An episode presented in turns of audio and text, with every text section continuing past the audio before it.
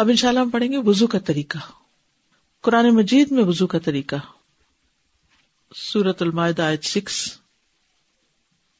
يا أيها الذين آمنوا إذا قمتم إلى الصلاة فاغسلوا وجوهكم وأيديكم فاغسلوا وجوهكم وأيديكم إلى المرافق وامسحوا برؤوسكم وامسحوا برؤوسكم وأرجلكم إلى الكعبين وإن كنتم جنبا فاطهروا وإن كنتم مرضى أو على سفر أو جاء أحد منكم من الغائط أو لامستم, أو لامستم النساء فلم تجدوا ماء فتيمموا, فتيمموا صعيدا طيبا فامسحوا بوجوهكم وأيديكم منه.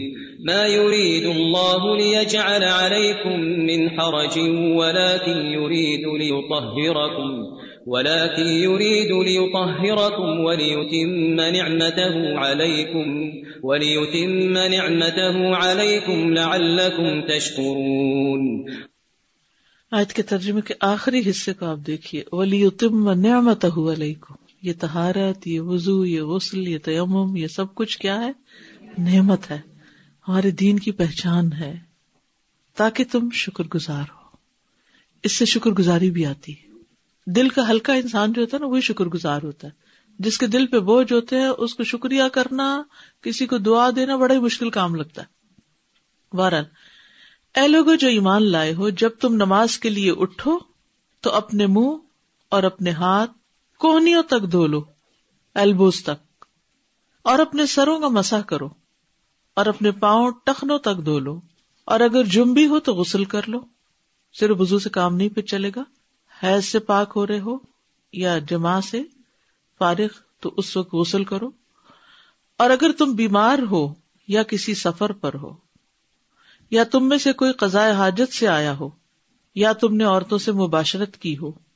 مباشرت جو جمع کے بغیر ہوتی۔ پھر کوئی پانی نہ پاؤ، پانی نہیں، اور نماز کا وقت ہو گیا ہے۔ تو پاک مٹی کا قصد کرو تو کر لو۔ بس اس سے اپنے چہروں اور ہاتھوں پر مسا کر لو۔ چہروں اور ہاتھوں پر۔ پاؤں کا ذکر نہیں ہے، سر کا ذکر نہیں ہے۔ اللہ نہیں چاہتا کہ تم پر کوئی تنگی کرے، لیکن وہ چاہتا کہ تمہیں پاک کرے۔ اسی لیے پانی نہ ہو تو مٹی استعمال کرو۔ وزو نہ کر سکو تو تیمم کرو۔ اور تاکہ وہ اپنی نعمت تم پر پوری کرے۔ تاکہ تم شکر گزار بنو، تاکہ تم شکر ادا کرو۔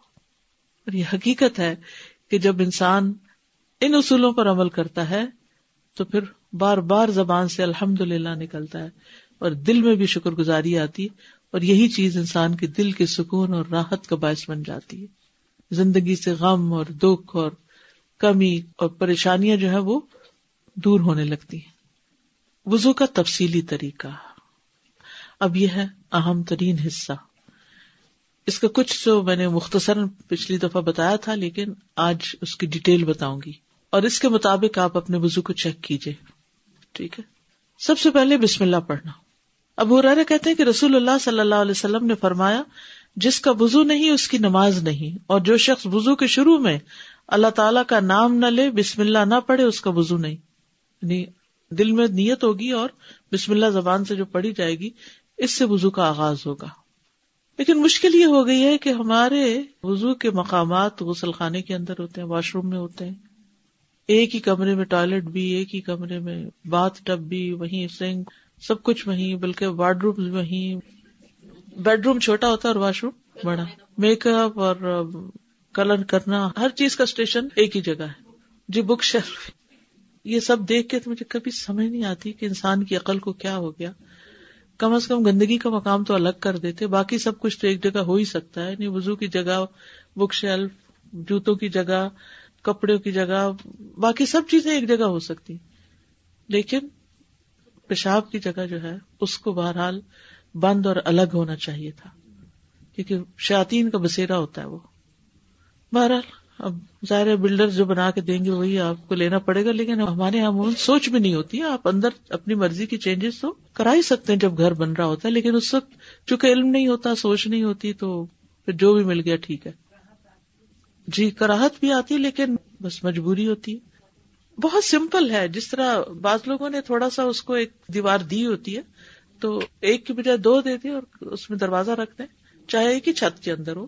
یعنی ایک کونے میں بنا لے، لیکن اس کو دو طرف سے بند کر دے۔ یعنی اس کے اندر جب جائے تو وہ چاروں طرف سے بند ہو۔ کیونکہ بعض اوقات کسی اور کو بھی اندر کوئی چیز لینے کے لیے آنا جانا پڑتا ہے، تو ایک ناپسندیدہ صورت حال میں ہوتا ہے انسان۔ تو اب بسم اللہ کیسے پڑھے اب یہ ڈائلما ہے۔ بیت الخلاء میں کس طرح بسم اللہ پڑھی جائے؟ پڑھی جائے، نہ پڑھی جائے، باہر نکل کے پڑھی جائے، پھر اندر جایا جائے، کریں تو کریں کیا؟ اللہ تعالیٰ کے نام کی تعظیم کی وجہ سے قضاء حاجت کی جگہ میں اللہ تعالیٰ کا ذکر کرنا ناپسندیدہ ہے، جو کہ نجس جگہ ہے۔ اور شاطین کے رہنے کا ٹھکانا ہے۔ شاطین کے رہنے کا ٹھکانا ہے۔ تو اس صورت میں جب بیت الخلاء میں وزو کرنا ہو تو انسان داخل ہونے سے پہلے ہی بسم اللہ پڑھ لے۔ ٹھیک ہے؟ باہر ہی ہے نا ابھی اسٹیپ، تو وہیں بسم اللہ پڑھ کے اندر داخل ہو اور اگر بھول جائیں یا یہ کہ غسل خانہ بڑا ہے کموٹ ایک طرف ہے اور صاف ہے، اس پہ کوئی غلازت بظاہر نظر نہیں آ رہی۔ تو ایسی صورت میں شیخ بن باز کہتے ہیں کہ اگر ضرورت پیش آ جائے تو غسل خانے میں وزو کرنے میں کوئی حرج نہیں۔ اور اس کیفیت میں وزو کے شروع میں بسم اللہ پڑھ لیں یعنی دل میں پڑھ لیں۔ کیونکہ بعض اہل علم کے نزدیک بسم اللہ پڑھنا واجب ہے۔ اور اکثر کے نزدیک اس کی تاکید آئی ہے۔ یعنی بعض نے تو یہ کہا کہ وزو ہوتا ہی نہیں اگر بسم اللہ نہیں پڑھی۔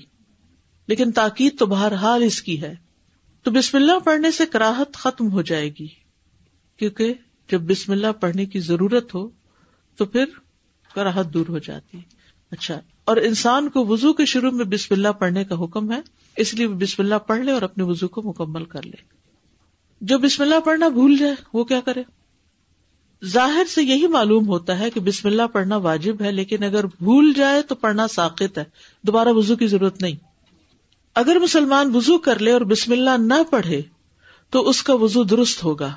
لیکن اس نے خود کو اس ثواب سے محروم کر لیا جو سنت کو پورا کرنے سے ملنا تھا۔ اور مسلمان کے لیے زیادہ محتاط بات یہی ہے کہ وہ وزو کرتے ہوئے بسم اللہ نہ چھوڑے۔ ابھی ہم نے پیچھے بات کی نا کہ جو صحیح مکمل وزو کرے، تو مکمل وزو میں بسم اللہ شامل ہے۔ لیکن بسم اللہ، ایسا رکن نہیں ہے کہ اگر بھول گیا یا نہیں پڑھ سکا تو پھر اس سے وزو ہی نہیں ہوا، یہ تو نہیں ہوگا، ٹھیک ہے؟ اگر درمیان میں یاد آ جائے تو پھر کیا کرے؟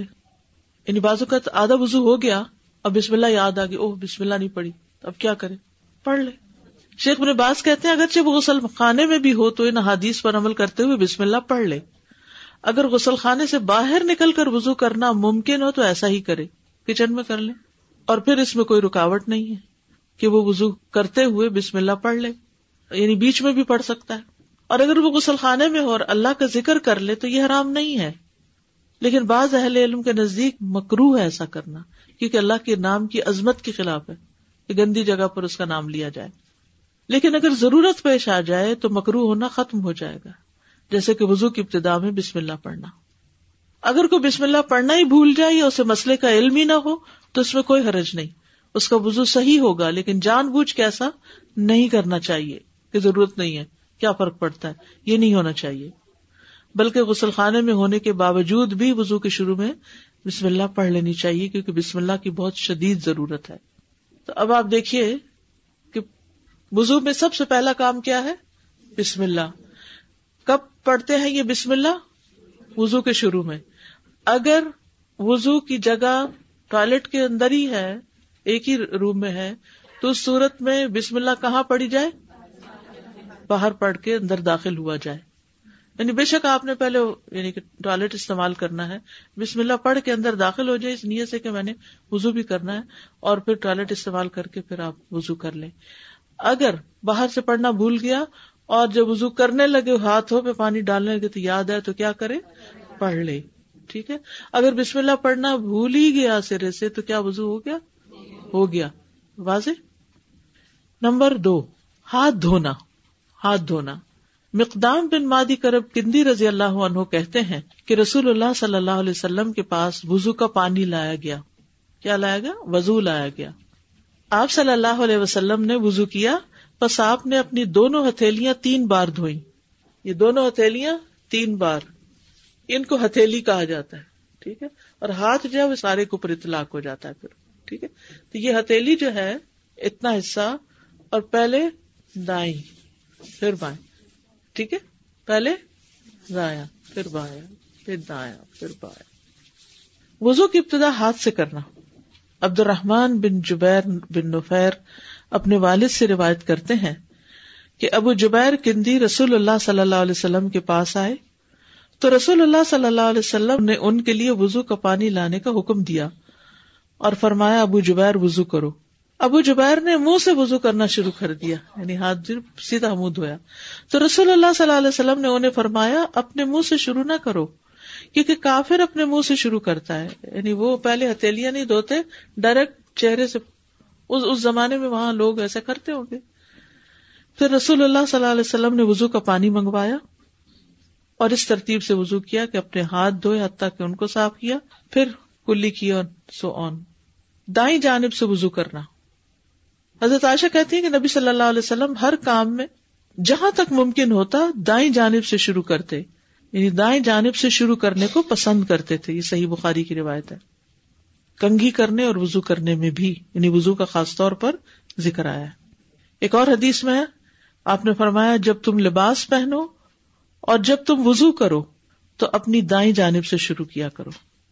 یعنی جیسے آپ نے پاجامہ پہنا ہے، جراب پہنی ہے، جوتا پہنا ہے، تو کیا کرو؟ دائیں جانب سے۔ وہ ادا تم فب دو ایمانی کم یعنی دائیں ہاتھ سے شروع کیا جائے، پھر بایاں ہاتھ دھویا جائے۔ ہاتھوں کی صفائی میں مبالغے کا حکم۔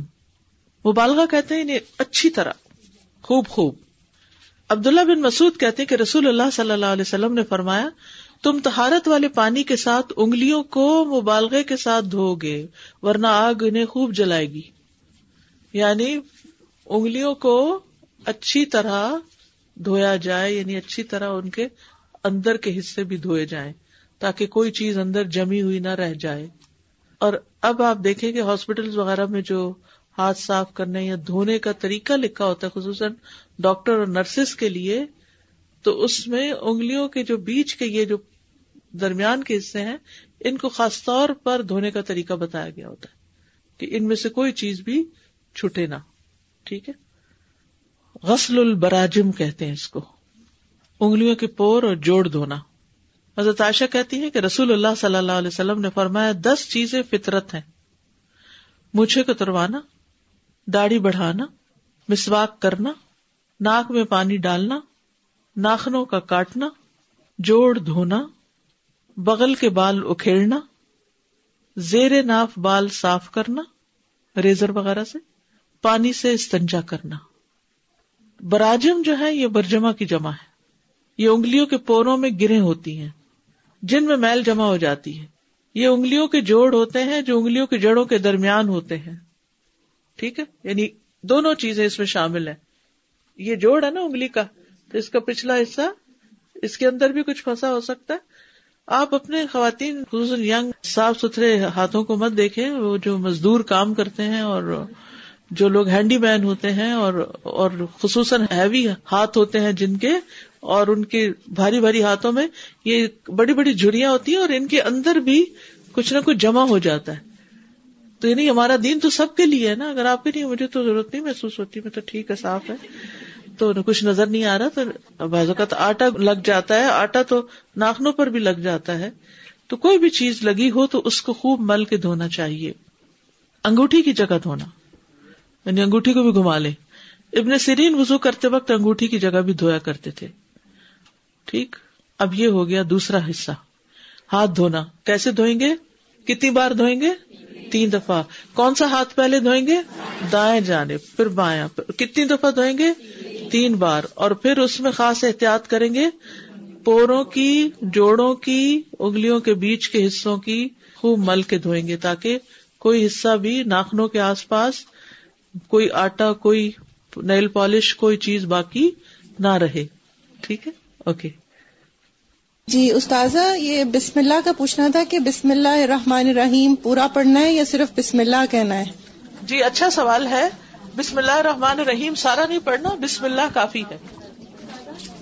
جب ہم اندر ٹوائلٹ میں جاتے ہیں تو پوری دعا تو پڑھ کے جاتے ہیں۔ جب ساتھ میں ٹوائلٹ ہوتا ہے تو وضو بھی وہیں کرنا ہے اور آپ کو جو ہے وہ بھی پوری کون سی دعا پڑھ کے جاتے ہیں؟ ٹوائلٹ جانے کی دعا بسم اللہ ہاں، وہ تو اللہ میں وہ الگ سے وہ جی، تو جی۔ الگ دعا ہے۔ بسم اللہ الگ ہے۔ اور جو وضو کے بعد کی دعا ہے وہ باہر نکل کے پڑھی۔ استاد میرا سوال مسواک سے تھا۔ سو مسواک کا بھی یوز کرنے کا کوئی اسپیشل طریقہ رکھنے کا یا مسواک میں جو سب سے آسان مسواک ہے وہ زیتون کی شاخ ہے۔ اس کا آگے سے وہ جو برش ہے وہ بھی بہت اچھا بنتا ہے، ٹنگ پر بھی بہت اچھا پھرتا ہے۔ اس میں کانٹے بھی نہیں ہوتے کہ منہ کے کسی حصے کا زخمی ہونا ہو۔ لیکن اب یہاں معلوم نہیں کون سا اویلیبل ہے، جو بھی اویلیبل ہو، اس کے اگلے حصے کو تھوڑا بھگو لیں۔ جی پیلو کی مسواک خاص طور پر بہت اچھی ہوتی ہے۔ اگلے حصہ اس کا رات بھر بھگو دیں اور صبح اگر تھوڑا چبا کے اس کا برش پھر بنا لیں تو اس سے بہت فائدہ ہوتا ہے اسپیشلی استاد اس کے کئی مسائل بھی تھے رکھنے کا طریقہ کوئی بھی یہ سب تکلفات ہیں کوئی؟ مسائل نہیں ہے نہ اس کے سائز کا۔ کوئی ہمیں بتایا گیا ہے اب آپ دیکھیں نا اگر کہتے ایک بالش مسواک ہو تو جو. چھوٹا ہو جائے تو کیا پھینکتے جاؤ. اگر ات- اتنا مہنگا ملے اور ملے بھی نہ استاذہ جیسے باتھ روم میں ہم داخل ہوتے ہیں تو یہاں پر تو ڈبلو سے زیادہ تر سٹنگ کا موڈ ہے۔ تو کیا اس کا ڈھکن بند کرنے سے بھی تھوڑا فاقہ جی ہوتا ہے؟ فائدہ ہوتا ہے لیکن بعض اوقات یہ ہے کہ گھر میں صرف ہم نہیں ہوتے اور لوگ بھی ہوتے ہیں تو وہ کھلا بھی رہ سکتا ہے۔ استاذہ ٹوتھ برش جو ہے وہ کس حد تک اس کا مطلب نیم البدل ہے؟ مسواک کا۔ اعلیٰ درجہ تو مسواک ہی کا ہے نمبر دو درجہ پھر ٹوتھ برش کا ہوتا ہے۔ اگر ٹوتھ برش کیا ہے اور وضو کر لیا تو ہاں فائدہ تو ہوگا انشاءاللہ جی تو نہ ہونے سے بہتر ہے۔ ہاں جی میں بعض دفعہ ایسے بھی کرتی ہوں کہ ٹوتھ برش کر کے مسواک پھر ہلکی سی مار دیتی ہوں میں تاکہ سنت پوری ہو جائے۔ ٹھیک ہے۔ نیل پالش سے ناخن خشک رہ جاتے ہیں کیونکہ وہ اس پر لیئر بنا دیتی ہے۔ ویسے بھی لانگ ٹرم نیل پالش لگانا جو ہے نا صحت کے لیے بھی اچھا نہیں کیونکہ ہمارے ناخن بھی سانس لیتے ہیں اور ان کا ہم سانس بند کر دیتے ہیں پینٹ کر کے ان کو۔ جی وضو نہیں ہوتا؟ بس مہینے میں چار پانچ دن لگا لے۔ کلی کرنا اور ناک میں پانی ڈالنا۔ رسول اللہ صلی اللہ علیہ وسلم نے فرمایا، کلی کرنا اور ناک میں پانی چڑھانا فطرت سے تعلق رکھتا ہے۔ یہ دو عربی کے لفظ بھی یاد کر لیجیے المزمزہ ول استنشاق اور ایک استنثار بھی ہوتا ہے۔ یہ لکھا ہوا ہے سامنے۔ مزمزہ ول استنشاق اور استنسار ٹھیک ہے؟ مزمزہ کہتے ہیں کلی کرنے کو، منہ میں پانی ڈال کے اس کو باہر نکالنا۔ استنشاق ہوتا ہے ناک میں پانی چڑھانا بس۔ وہ ساتھ ہی نکل آتا ہے۔ لیکن استنسار ہوتا ہے پانی چڑھا کے اس کو جھاڑنا بھی، ناک جھاڑنا۔ ٹھیک ہے؟ ایک ہی چلو سے دونوں کام۔ پانی خود ہی کم لگے گا۔ ایک دفعہ پانی لیا، اسی سے کلی کی اور اسی سے ناک میں پانی چڑھا دیا۔ پھر دوسری دفعہ پانی لیا، اسی سے کلی، اسی سے ناک میں پانی۔ تیسری دفعہ پانی، ٹھیک ہے؟ تین دفعہ پانی لیا جائے گا، لیکن کلی اور ناک میں دونوں میں کٹھا ہی ایک ہی چلو سے ہو جائے گا۔ عبداللہ بن زید رضی اللہ عنہ سے روایت ہے۔ انہوں نے برتن سے اپنے دونوں ہاتھوں پہ پانی انڈیلا اور ان کو دھویا۔ پھر دھویا، یا یوں کہا کہ ایک ہی چلو سے کلی کی اور ناک میں پانی ڈالا۔ تین بار ایسا کیا۔ عبد خیر کہتے ہیں، میں نے علی رضی اللہ عنہ کو دیکھا کہ ایک کرسی لائی گئی، آپ اس پر بیٹھے، پھر پانی کا ایک کوزا لایا گیا۔ آپ نے اپنا ہاتھ تین بار دھویا، پھر کلی کے ساتھ ہی ناک میں بھی پانی چڑھایا، دونوں ایک چلو کے ساتھ۔ یہ ہے ایک طریقہ۔ اور اس میں جو اسناد ہے وہ زیادہ مضبوط ہے اور بہتر طریقہ یہ ہے۔ دوسرا طریقہ، دونوں کاموں کے لیے علیحدہ علیحدہ پانی لینا۔ پہلے تین دفعہ کلی کرنا، پھر تین دفعہ ناک میں پانی ڈالنا۔ شقیق بن سلمہ نے کہا کہ میں نے علی اور عثمان رضی اللہ عنہم کو دیکھا کہ انہوں نے آزائے وضو کو تین تین دفعہ دھویا۔ پھر دونوں نے فرمایا کہ نبی صلی اللہ علیہ وسلم نے اسی طرح وضو کیا تھا۔ آزائے وضو کو تین تین دفعہ دھویا۔ اور شقیق نے بیان کیا کہ ان دونوں نے کلی علیحدہ کی تھی اور ناک میں علیحدہ پانی ڈالا تھا۔ تو یہ طریقہ بھی غیر مصنون نہیں ہے، اگرچہ پہلا طریقہ زیادہ بہتر ہے۔ اس حدیث کو حافظ زبیر علی زئی نے حسن لذاتی ہی کہا ہے۔ علم الحدیث اگر آپ نے پڑھا ہو، تو اس میں حسن اور حسن لذاتی ہی اور حسن لغیری ہی، حسن کی دو قسمیں آتی ہیں نا۔ ناک میں اچھی طرح پانی چڑھانا۔ لقیت بن صبرا سے روایت ہے، وہ کہتے ہیں کہ میں نے کہا، اے اللہ کے رسول مجھے وضو کے بارے میں بتائیں۔ تو آپ نے فرمایا، وضو خوب اچھی طرح کیا کرو۔ اور انگلیوں کے درمیان خلال کیا کرو اور ناک میں خوب پانی چڑھایا کرو، سوائے اس کے کہ تم روزے سے ہو۔ روزے سے ہو تو پھر کیوں نہیں زیادہ ناک میں پانی چڑھانا؟ حلق میں چلا جائے گا، حلق سے کہاں چلا جائے گا؟ پیٹ میں تو کوئی چیز جو پیٹ میں اترے اس سے روزہ خراب ہو جاتا ہے۔ اچھا اب یہ جو دونوں طریقے میں نے آپ کو بتائے ہیں، کلی اور ناک میں پانی ڈالنے کے اور صاف کرنے کے، یہ اس لیے بتانا ضروری تھا کہ آپ ان میں سے جو بھی طریقہ اختیار کریں وہ آپ کی چوائس پر ہے۔ لیکن ہم بہت جلد ججمنٹل ہو جاتے ہیں اور دوسروں کو غلط ثابت کرنا شروع کر دیتے تو اگر علم ہوتا ہے تو پھر انسان سے یہ نقص دور ہو جاتا ہے اور دین میں ایک وسط بھی آتی ہے۔ بہت سے جھگڑے تو وہیں شروع ہو جاتے ہیں۔ میاں بیوی کا جھگڑا ہو یا کہیں لوگوں کے درمیان آپ وضو کر رہے ہیں اور کچھ نہیں تو بدگمانی لے کے تو ضرور اٹھیں گے کہ کیسے جاہل لوگ ہیں، انہیں یہ نہیں پتا کہ کلی کیسے کرتے ہیں۔ خصوصاً جب آپ حج پہ جاتے تو اس وقت تو خوب موقع ملتا ہے، کیونکہ آپ بہت حد تک پرائیویسی رکھ ہی نہیں پاتے، وہاں تو وزو بھی آپ کو لوگوں کے سامنے کرنا ہے اور نمازیں بھی لوگوں کے سامنے پڑھنی ہے تو سارا وقت پھر لوگوں کی گفتگو بھی مذہبی ہوتی ہے۔ تو مذہبی گفتگو میں عموماً پھر جھگڑے والے پہلو زیادہ ہوتے ہیں۔ تو اگر آپ کو پتا ہوگا بھائی اس کی گنجائش ہے تو پھر آپ دوسروں کی زیادہ خبر نہیں لیں گے۔ ناک جھاڑنا۔ ابو حرارا رضی اللہ عنہ سے روایت ہے، رسول اللہ صلی اللہ علیہ وسلم نے فرمایا، جب تم میں سے کوئی وضو کرے تو اپنے ناک میں پانی ڈالے اور اسے جھاڑے۔ اس سے بہت سی گندگی جو ہے وہ دور ہو جاتی ہے، جو سانس لیتے ہوئے بالوں کے ساتھ ناک کے اٹک جاتی۔ ایک اور حدیث ہے، ابو حرارا رضی اللہ عنہ محمد رسول اللہ صلی اللہ علیہ وسلم سے روایت کرتے ہیں۔ پھر انہوں نے کچھ احادیث بیان کی اور ان میں سے ایک یہ بھی تھی کہ رسول اللہ صلی اللہ علیہ وسلم نے فرمایا، جب تم میں سے کوئی وضو کرے تو اپنے دونوں نتنوں سے ناک میں پانی کھینچے، پھر ناک جھاڑے۔ تو پانی کھینچنا جو ہے، یہ بھی بہت سی بیماریوں کا علاج ہے۔ خاص طور پر ایک چھوٹا سا ٹوٹکا ہے کہ جب زکام شروع ہو رہا ہو یا ایون بہت بہ بھی رہا ہو، تو دوائیوں سے اس کو زیادہ اتنا فائدہ نہیں ہوتا کیونکہ جو ایک شروع ہو گیا ہے، اس نے اب اپنے انتہا کو پہنچنا لیکن کمفرٹ کے لیے انسان کچھ چیزیں کرتا ہے۔ تو اگر آپ اس میں بھی پانی خوب ناک میں چڑھا کے ناک صاف کرتے ہیں، تو بہت جلدی آرام آ جائے گا آپ کو ان شاء اللہ اول تو یہ کہ اگر عمومی عادت ہے ناک پراپر صاف کرنے کی، تو یہ جو ای این ٹی کے امراض ہیں، ان سے آپ بچ جائیں گے ان شاء اللہ جو شخص ہر روز صبح حلق تک مسواک سے اپنا ٹوتھ برش سے نہ کریے گا، حلق تک اپنا سب کچھ صاف کرتا ہو اور ناک اچھی طرح صاف کرتا ہو، تو اس کو ایسی بیماریاں لگیں گی کم۔ اور اگر ہو گئی ہے کوئی اور کرنا شروع کر دیں، تو ان شاء اللہ تعالی افاقہ بھی جلد ہوگا۔ کیونکہ ہمارا دین جو چیزیں ہمیں بتاتا نا، اس میں ہماری آخرت کے ساتھ ساتھ دنیا کا بھی فائدہ بائیں ہاتھ سے ناک جھاڑنا یعنی پانی ڈالیں گے دائیں ہاتھ سے، اس دن کسی نے سوال کیا تھا، پانی ڈالیں گے دائیں ہاتھ سے اور ناک جھاڑیں گے بائیں ہاتھ سے۔ کیونکہ جب آپ ڈال رہے ہیں نا پانی، تو اس میں کوئی حرج نہیں ہے۔ آپ کا ہاتھ گندا نہیں ہوتا، لیکن جب آپ جاڑتے ہیں تو گندا ہوتا ہے۔ تو ہر گندے کام کے لیے لیفٹ ہینڈ رکھا گیا۔ حضرت علی سے مربی ہے۔ انہوں نے وزو کا پانی منگوایا، پھر اس سے کلی کی اور ناک میں پانی چڑھایا اور اپنے بائیں ہاتھ سے جھاڑا۔ بس انہوں نے اس طرح تین مرتبہ کیا اور پھر فرمایا، یہ ہے اللہ کے نبی کا وزو ٹھیک ہے؟ صلی اللہ علیہ وسلم۔ کلی یا ناک دھوئے بغیر وزو مکمل نہیں ہوتا۔ ٹھیک ہے؟ شیخ صالح الفوزان کہتے ہیں، جو اپنا چہرہ دھو لے لیکن کلی کرنا اور ناک میں پانی ڈالنا چھوڑ دے یا ان میں سے کسی ایک کو بھی ترک کر دے تو اس کا وضو صحیح نہیں ہوگا کیونکہ منہ اور ناک چہرے میں شامل ہے جب قرآن میں آتا ہے نا، اپنا منہ دھو لو یعنی چہرہ دھو لو، تو یہ منہ بھی چہرے کے اندر ہی ہے نا، چہرے کے ساتھ ہی ہے۔ یہ الگ تو نہیں کوئی چیز۔ اسی طرح ناک بھی چہرے کے اندر ہی شامل ہے۔ اور نبی صلی اللہ علیہ وسلم نے کلی بھی کی اور ناک میں بھی پانی چڑھایا۔ تو اب آپ کو کلی اور ناک میں پانی چڑھانے کا طریقہ آ گیا دونوں طریقے ہیں، افضل طریقہ ایک ہی چلو سے ہے۔ لیکن اگر آپ کو بچپن سے عادت پڑی ہوئی تو ساٹھ سال کی عمر میں شاید عادت تبدیل کرنا مشکل ہو۔ مگر کچھ لوگ واقعی محنت کرتے ہیں اور وہ کرتے کرتے کرتے کامیاب ہو جاتے ہیں۔ کیونکہ پرانی عادتوں کو بدلنا ایک بڑا مشکل کام ہوتا ہے۔ ہم عادت کے غلام ہوتے ہیں، ہم سوچتے تھوڑی ہیں۔ ہم وہ اچانک کرنا شروع ہو جاتے ہیں اور روٹین میں وزو چکے دن میں پانچ دفعہ کرنا ہوتا ہے، اتنا مشینی وزو ہے ہمارا کہ اس میں ہم ذرا بھی سوچتے نہیں ہے یہ ٹھہرتے نہیں ہے بس جلدی جلدی کر کے باہر آ جاتے ہیں۔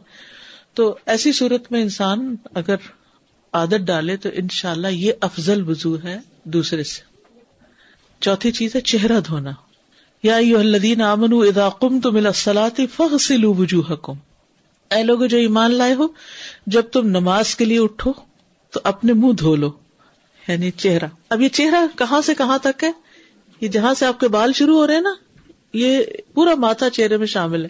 یہ جہاں تک آپ کے بال آ رہے ہیں، یہ سب یعنی ساری خالی جگہ چہرے میں شامل۔ اور یہ سارے، حتیٰ کہ یہ کان کی جو لو ہے یعنی یہ حصہ نا، جہاں سے کان شروع ہو جاتا ہے، یہ سب حصہ چہرے میں شامل ہے۔ اور یہ تھوڑی بھی چہرے میں شامل ہے۔ ٹھیک ہے؟ یعنی جتنا بھی حصہ آپ کے بالوں اور کان اور اس کے بیچ میں ہے انکلوڈنگ چن یہ چہرے میں شامل ہے۔ امر بن یا مازنی اپنے والد سے روایت کرتے ہیں کہ ایک شخص نے عبداللہ بن زید رضی اللہ عنہ سے پوچھا، اور وہ امر بن یا کے دادا ہے کیا آپ مجھے دکھا سکتے ہیں کہ رسول اللہ صلی اللہ علیہ وسلم کس طرح وزو کیا کرتے تھے؟ تو عبداللہ بن زید نے کہا ہاں۔ پھر انہوں نے پانی منگوایا اور اپنے ہاتھوں پر ڈالا اور ان کو دو مرتبہ دھویا۔ پھر تین مرتبہ کلی کے لیے منہ میں اور ناک میں پانی ڈالا پھر اپنا چہرہ تین بار دھویا۔ ٹھیک ہے؟ داڑھی کا خلال۔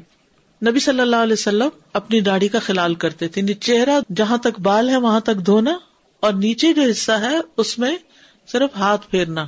جیسے دانتوں کا خلال ہوتا ہے نا، دو دانتوں کے بیچ میں سوراخ ڈالنا، تو یہ چہرے کے بالوں پہ یعنی داڑھی کے بالوں میں انگلیاں پھیرنا جو ہے، یہ خلال کہلاتا ہے۔ انس یعنی ابن مالک رضی اللہ عنہ سے روایت ہے کہ رسول اللہ صلی اللہ علیہ وسلم جب وزو کرتے تو پانی کا ایک چلو لے کر اپنی ٹھوڑی کے نیچے داخل کرتے، چن کے نیچے داخل کرتے، پھر اپنی ڈاڑی کا خلال کرتے اور فرماتے، مجھے میرے رب وجل نے ایسے ہی حکم دیا ہے۔ تو خواتین جو ہے وہ ٹھوڑی کو دھوئیں گی یعنی تھوڑی انکلوڈنگ ہے۔ بازو دھونا۔ وہ ایدیا کم المرافک اپنے ہاتھ کوہنیوں تک دھو لو۔ جابر رضی اللہ عنہ سے روایت ہے کہ آپ صلی اللہ علیہ وسلم جب وزو کرتے تو پانی کو اپنی کوہنیوں پر گھماتے تھے۔ پانی کو اپنی کوہنیوں پر گھماتے تھے۔ اچھا اب آپ دیکھیں کہ بازو کس طرح دھوئے جاتے دو طریقوں سے دھوتے ہیں لوگ۔ ایک تو پانی لیا چلو میں اور اس کو کیا پیچھے۔ اور دوسرا ہے، یہاں سے شروع کر کے پانی کو کونیوں پر گھماتے تھے، یہاں سے یہاں لانا۔ تو آپ دیکھیں کہ میل کس طرف کو نکلے گی پھر؟ ہاتھوں سے باہر نکل جائے گی۔ اور اگر آپ یوں کر رہے ہیں تو ساری میل پیچھے کونیوں میں آ کے جمع ہو جائے گی۔ ڈائریکٹ آپ کے نیچے سے بھی آپ کر سکتے ہیں۔ اور اگر آپ نے جیسے چلو بھرا ہے اور چلو کے ذریعے یا جیسے لوٹا ہے تو لوٹے سے بھی آپ اوپر سے ڈالیں۔ ٹھیک ہے؟ اور پھر رکھ کے اس کو مل لیں۔ اور اگر ٹیپ کے نیچے تو بہت ہی آسانی ہے۔ اور اگر چلو ہی کہیں سے لے کے بھر رہے ہیں تو ڈال کے وہاں تک لے جا کے تو اس کو گھما کے واپس لائیں اس پانی کو۔ صرف یہاں تک نہیں کرے، بلکہ گھما کے واپس لائیں۔ نئی بن عبد اللہ مجمر سے روایت ہے۔ انہوں نے کہا، میں نے ابو حرارا رضی اللہ عنہ کو وزو کرتے دیکھا۔ انہوں نے اپنا چہرہ دھویا اور اچھی طرح وزو کیا، پھر اپنا دایاں بازو دھویا، حتیٰ کے اوپر بازو کی ابتدا تک پہنچے۔ اوپر بازو کی ابتدا۔ ٹھیک ہے۔ پھر بایاں بازو دھویا حتیٰ کے اوپر بازو کی ابتدا تک پہنچے۔ یہ اوپر ہے نا؟ یہ اوپر ہے۔ یہ نچلا حصہ ہے، یہ اوپر۔ بازو دھونے میں مبالغہ۔ نئی بن عبداللہ سے روایت ہے، انہوں نے ابو حرارا رضی اللہ عنہ کو وزو کرتے ہوئے دیکھا۔ انہوں نے اپنا چہرہ اور اپنے بازو دھوئے۔ یہاں تک کہ کندھوں کے قریب پہنچ گئے۔ یہ مبالغہ ہے۔ ٹھیک ہے، اوپر تک، کندھوں تک، یہاں تک۔ یعنی ہر وقت یہ دھونا نہیں، لیکن اگر کبھی آپ کو موقع ہو تو آپ دھو لیں پھر انہوں نے اپنے پاؤں دھوئے، یہاں تک اوپر پنڈلیوں تک لے گئے۔ پھر کہا، میں نے رسول اللہ صلی اللہ علیہ وسلم کو فرماتے ہوئے سنا ہے، میری امت کے لوگ قیامت کے دن وزو کے اثر سے روشن چہروں اور سفید چمکدار ہاتھ پاؤں کے ساتھ آئیں گے۔ لہٰذا تم میں سے جو اپنی روشنی کو آگے تک بڑھا سکتا تو بڑھا لے۔ یعنی یہاں تک تو فرض ہے نا کونیا انکلوڈیڈ ہے کونی خشک نہیں ہونی چاہیے۔ بازو کا سردیوں میں اسکن ڈرائی ہو جاتی ہے، تو کونیا جو ہے اگر ان کو پراپر گما کے، مل کے نہ دھویا جائے تو وہ خشک رہ جاتی ہیں۔ ٹھیک ہے؟ تو اگر کوئی اس سے ذرا اوپر تک دھونا چاہے تو اوپر بھی دھو سکتا ہے۔ مگر ہمارے یہاں تو لوگوں نے شرٹس کی آستینیں اتنی ٹائٹ رکھی ہوئی ہیں کہ کئی لوگ اس پہ مسا بھی کرنا چاہتے ہیں۔ کہتے ہیں جرابوں پہ مسے کی اجازت ہے تو اس پہ بھی کر لیتے نہیں، جس نے بازو نہیں دھوئے کونیوں تک، اس کا وزو نہیں ہوا۔ یعنی آپ بازو دھوئیں گے کونیوں تک اور کونیوں والے حصے پر پانی گھما کے، مل کے اس کو دھوئیں گے، پانی نیچے لائیں گے۔ چاہے آپ نیچے سے اوپر پانی لے جا رہے ہیں، تب بھی ایسے کیجیے چاہے آپ ڈائریکٹ اوپر سے ڈال رہے ہیں۔ ٹھیک ہے؟ لیکن پانی کو نیچے کی طرف لے آئیے دھو لیجیے